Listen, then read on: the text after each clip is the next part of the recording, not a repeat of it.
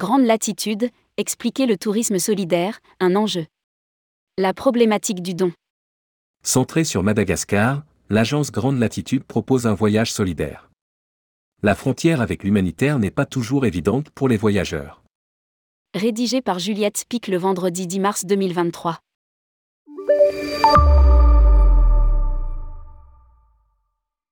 Au commencement, était Grandir Aventure. Une agence de voyage qui propose des colonies de vacances solidaires un peu partout dans le monde.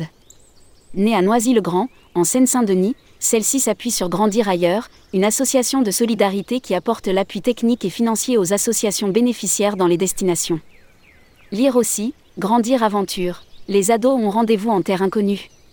La fédération Grandira regroupe les deux entités depuis près de 20 ans. Et Grande Latitude depuis 2015, qui propose des voyages en immersion.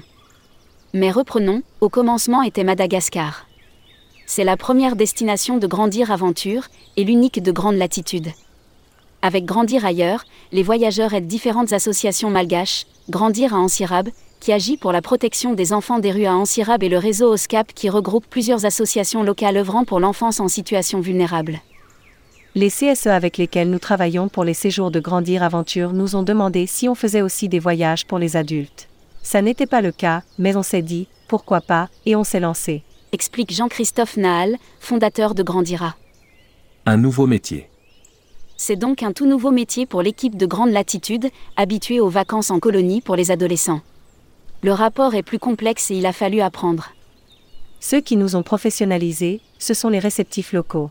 Et note de la rédaction, rencontre avec Dago, agence de voyage solidaire locale, réceptif de Grandir Aventure et de Grande Latitude, assure Jean-Christophe Nahal. Ils savent comment gérer les adultes, ils sont plus structurés que nous sur la question. Y compris sur la logistique.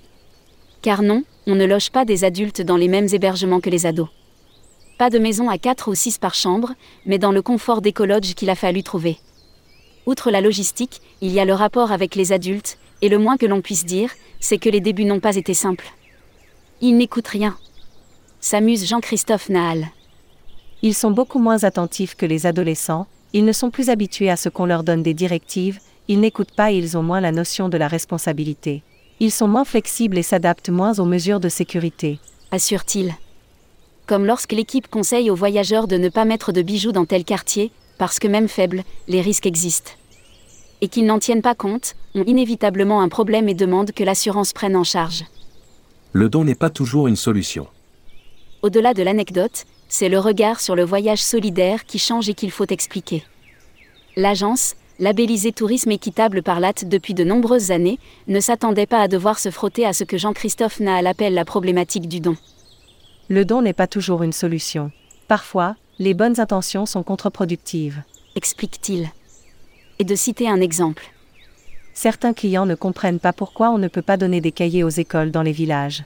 Mais ce qu'ils ne savent pas, c'est qu'autour des écoles, il y a des gargotes qui vivent de la vente de matériel scolaire.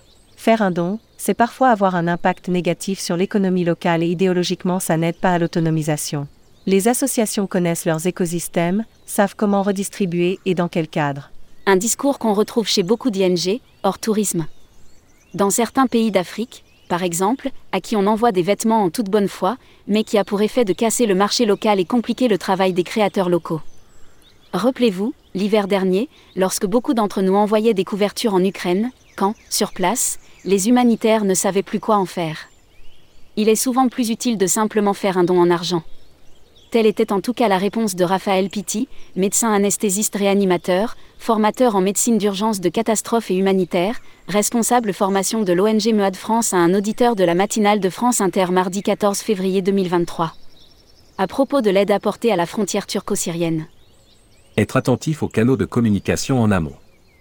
Mais, pour les touristes qui voient, sur place, de leurs yeux, combien ils sont privilégiés, la frontière entre tourisme solidaire et aide humanitaire reste parfois floue.